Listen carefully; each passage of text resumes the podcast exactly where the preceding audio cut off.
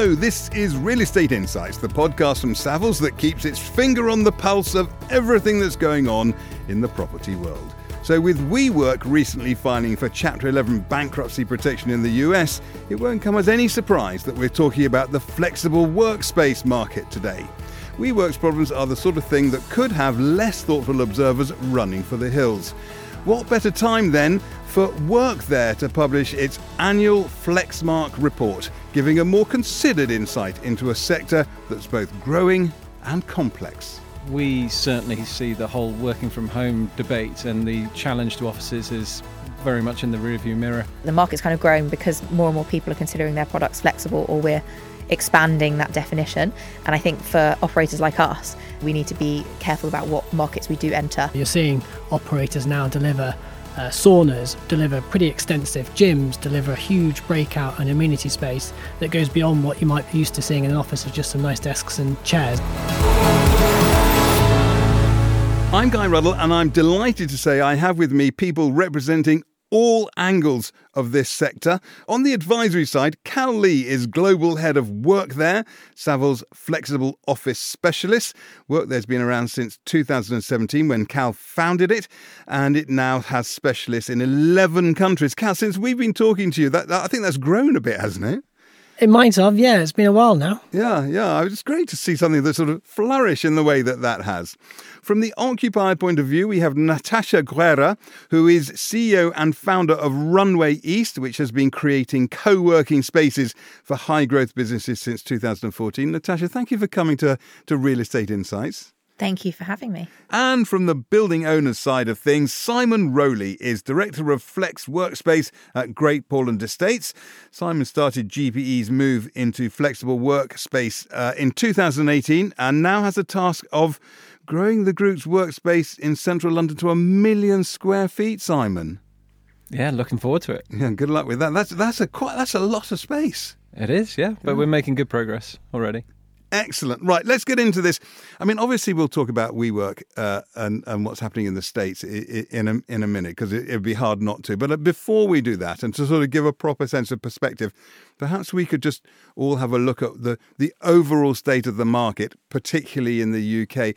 Cal, you've got this this annual report of yours. Do you want to just, I mean, without giving us a, a, a presentation, do you want to give us a flavour of where the market is at the moment? Yeah, look, at a very high level, the UK market has remained resilient. In our in our survey, contract occupancy in the UK is at 85%. That's down slightly on 88% last year, but it's above our global average of about 83%. I think what we're seeing is a bit of a tale of two halves. So you've got the top end of the market performing particularly well. Uh, continued there's a continued drive for best in class space, and that's helping drive some price growth. Uh, but at the other end of the market, the more budget end of the market, competition continues to hold back that desk rate growth, um, and therefore margins are, are, being increasingly squeezed as costs go up. And in your business, Natasha, do, I, I, is that the picture that you see? Yeah, I think this is the first year where we've really seen things go back to a more stabilised normal post COVID. Um, like we had a summer again um, where people didn't shop for offices, and then it came back with a boom in September. And the last few years have been a bit like one month on, one month off. Um, so I think actually this is the first year where we've kind of returned to what we think is kind of a new normal. And does, is, is that reassuring for you? Um, I think yes, because we can actually like measure and, and look at things. Um, but also, I think like we're we're as busy as we were pre-COVID now, um, and occupancy's back up to where it was. And I think we've seen a more settled um, like level of demand, and also occupiers really knowing what they want. Simon, from your point of view as a as a as, as a building owner, what these two are saying is that is that reflected in in, in your working life? Yeah, absolutely. Um, I think from what Cal said, um, the bifurcation of best versus rest is unquestionably absolutely in the market. And then from what Natasha just said, we certainly see the whole working from home debate and the challenge to offices is very much in the rearview mirror. Um, we had two record leasing years the last two years, and then this year we're seeing some record rents ahead of ERVs, so beating what the valuers think, which is kind of counterintuitive when you think about what's been going on in the market. You you know post COVID, you would have thought it would be um, a lot tougher. But people want the best kind of office space to be able to look after their employees. Yeah, I, I, I was going to talk about working from home later, but it's you've mentioned it now. I've never really got to the bottom of whether you know, working from home is a good or a bad thing for the flexible office market. I mean, obviously, it's a bad thing if companies have got everyone working from home, but if they are working partly from home and partly from the office, then flexible is kind of the buzzword, isn't it? I think it's a good and a bad thing. I think it's a good thing. It's been a good short term thing in the sense that, you know, post COVID, a lot of larger occupiers, particularly, have moved into flexible space. I think they've moved into flexible space, a lot of it because of the uncertainty. Um, I think now that they're here, they'll probably stay because I think once you've seen that level of service, realised you no longer need an FM team and actually someone else can manage all of this hassle for you, and we're living in a much more uncertain world, actually you're likely to stay. But I think also, you know, the challenge is as you know the economy struggles, people will probably say to themselves, "Do we need an office?" Um, if lots of people are working from home. So I think there will it will also create the question um, for people as they're you know if businesses continue to struggle. Yeah, and and Cal, it was interesting that what Natasha was saying is bigger bigger companies taking bigger amounts of, of, of space. Is that is that what you see, and is that changing the market? Do you think? I think it's ultimately driven by demand, and, and we've seen both operators and building owners adjust to that. So we've seen operators at one end create larger spaces, and, and we'll get to them, but led, led arguably by, by WeWork creating these enterprise floors for 100, 200, 300 people. And at the other end, we've seen GPE being an example, landlords or building owners rather come down and, and provide um, smaller suites in their eyes. This isn't 20,000 square feet, but it might be five or 2,000 square feet to, to accommodate the demand in that market. At the end of the day, the customer is dictating what they want. And if you're not meeting it, um, you've got a problem. Go on then. Let's uh, let's deal with the WeWork issue while we're here. So yeah, for for anyone who's been uh, on another planet uh, for the last few weeks, WeWork in the US filed for Chapter 11 bankruptcy. I mean, we've been talking about WeWork and the problems with WeWork for many many years now. Uh, this particular event, what's the impact on the market generally? But but and and, and when I say that, I mean in the UK, do you think? I think there's two aspects to it. I think the actual impact is yet to be known because in reality they might have let go of one or two buildings, but not much beyond that. And as far as we understand, their business is performing uh, or has been one of their better performers of their global of their global business in the UK and Ireland, and they want to retain as much presence as they can in this market. The risk, um, or the other aspect to, to, to, to answer it, is around what reputational risk is there, both from a broader market perspective, I is what's happening with WeWork happening to others, um, and hopefully at the start of this podcast, we've, we've to some extent proven that wrong. Um, we've known the market has been very resilient this year, and Natasha and, and Simon have both uh, backed back that up with their own experience. I think that people forget that it's actually still a very, very fragmented market. So I think at the height of WeWork, I read an article once that said that WeWork had 4% of the flex space in the industry, and that was at their peak. The flex space has grown, and lots of people have entered the market. There's now landlords doing it with slightly different products. So now what is their percentage of the actual market? So actually the actual impact of WeWork in this market for in terms of the amount of flex space that there is is probably relatively small. One opportunity uh, for the market is that if you look at take up of flex space pre 2019, we were, were taking the majority of that market. It was averaging 3 million square feet. We take WeWork out of that equation from 2020, they've only signed one lease. It's now averaging about a million square feet. So you've taken 2 million square feet a year out. So there's an opportunity there for other operators to step in and to scale, uh, maybe not at quite the scale and rate at which WeWork did, but at a scale and a growth to go and meet some of the demand that we're seeing. Yeah. I think the scale point is a good one. The um, there wasn't a lot wrong. You know, if you look at the occupancy levels in WeWork, there's not much wrong with the product. There's a heck of a lot to admire about what they did, but the capital structure and the methodology was questionable, and as a result, they have scaled and taken space which isn't suitable. As we've already talked about, best versus rest there's a lot that was probably in that latter category, which has been damaging. But um, they've still got some a product which is in demand, and they did a lot to actually push uh, real estate into a slightly more service-centered environment. and also they are a brand which is known. You know, it's not something that you tend to get in real estate. And actually, if if people start to deliver really high quality service, there's no reason why other brands can't actually achieve loyalty and notoriety, but for the good reasons. I thought it's interesting what you what you're saying about some of their space being rest not best. I, would always always imagined that they had all the best space. So I guess that begs the question: What does constitute best? What what is good space in in in this sector right now?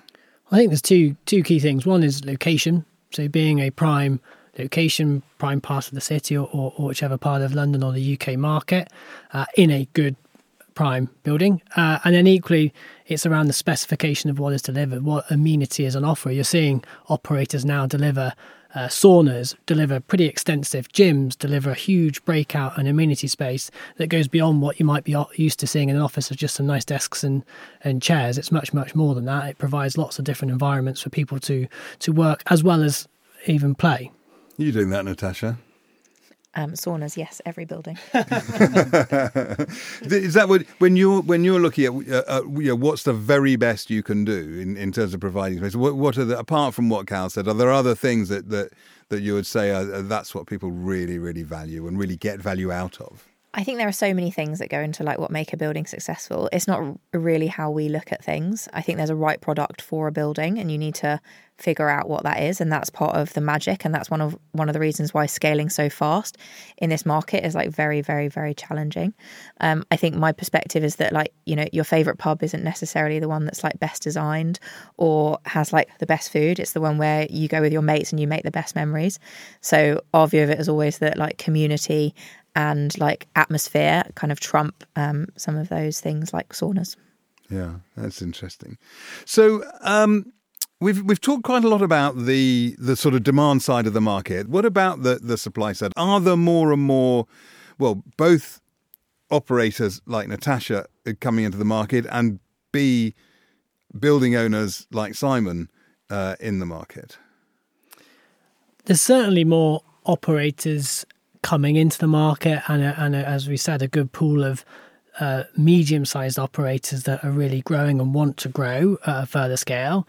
To the extent we'll see more and more landlords, I think is more questionable because I think we've seen quite a few of the bigger ones enter the market um, already, the likes of GPE, but British Land and Landsec, as we talked about before, and equally some of the estates. But and, and Simon can touch on it. There's a lot of challenges for landlords to go and do this themselves, and um, I think that those that barrier will mean that only so many really want to get their hands dirty, as it were, and go into it. Most will probably partner with a Runway East or another where they can leverage that that skill set. Yeah, Simon, you were nodding. Yeah, I think um, you're right. Scale is quite an important factor in whether a landlord should take this up or not.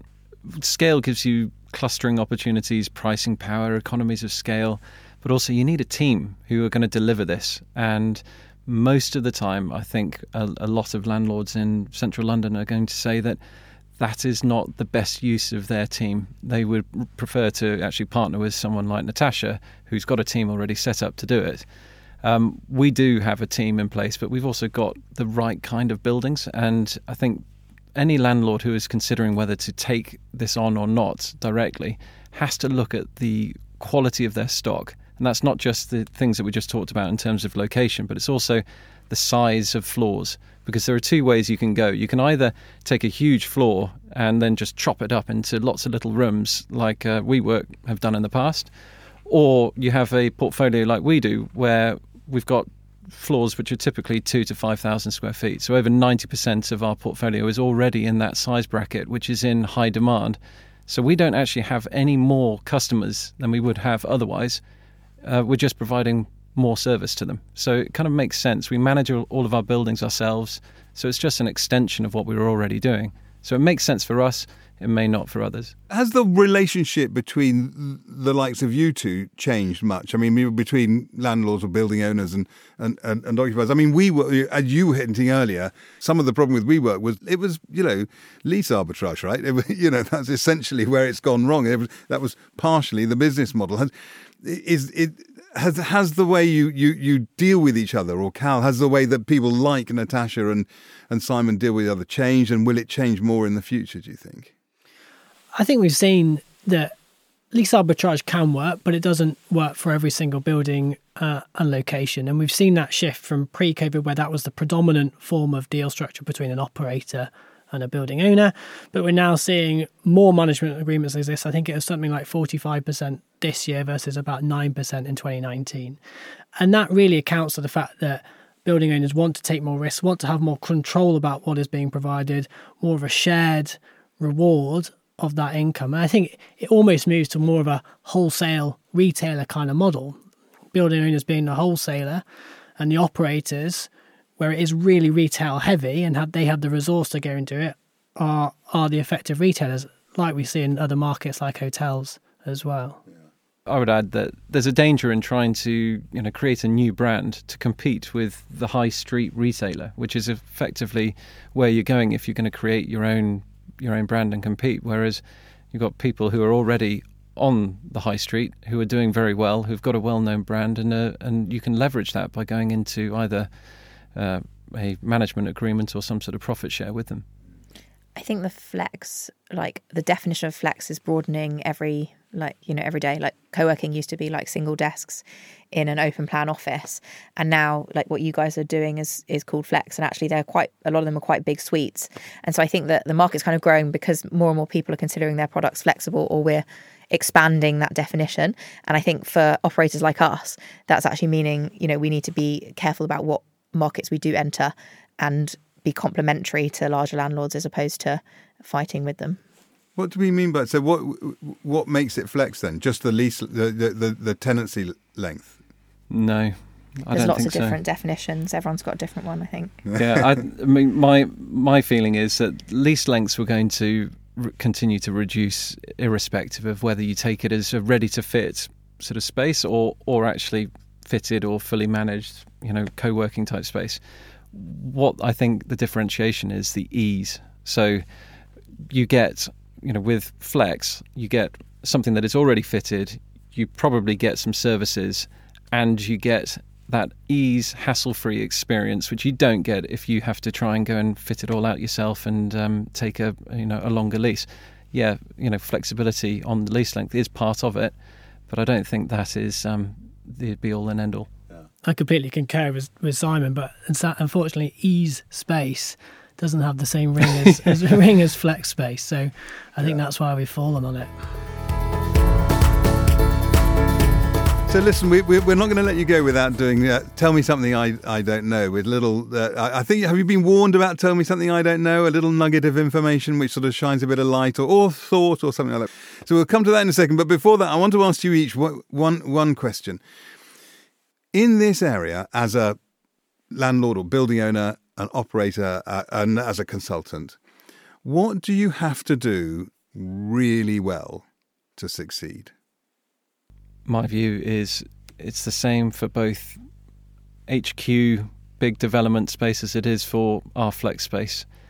It's all about the customer. It's all about looking at everything through the lens of the customer and giving them great service because they are everything to our business, and retention is key.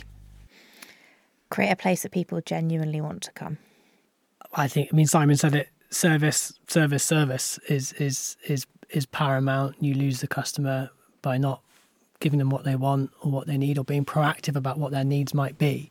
You know, constantly moving forward. So you're thinking about what their needs might be in 6, 12, 18 months' time. Um, is is is really important.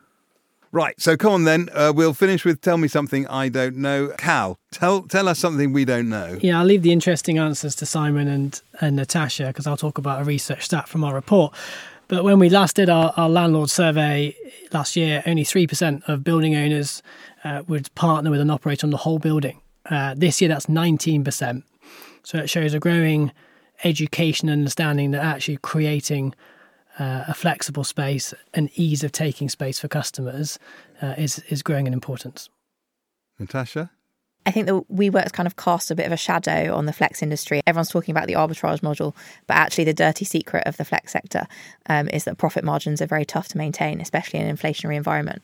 And I think that the challenge that's the upcoming challenge for the sector. Although there's like massive demand and like a lot of growth opportunity, maintaining those margins is a challenge that we need to overcome. Mm. Simon, slightly less serious, but um, I was going to say that we are currently looking at making. Uh, light shades, lampshades out of orange peel.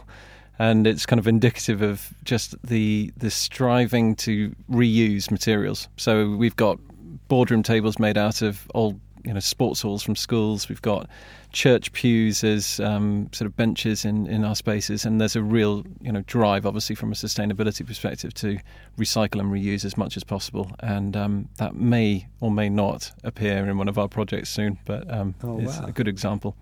Yeah, we've not talked at all about ESG and circular economy and uh, and all that sort of stuff. There's only so much you can do in in one podcast. But so th- thanks for bringing that in uh, at the at the last minute. Listen, thank you all so much for that.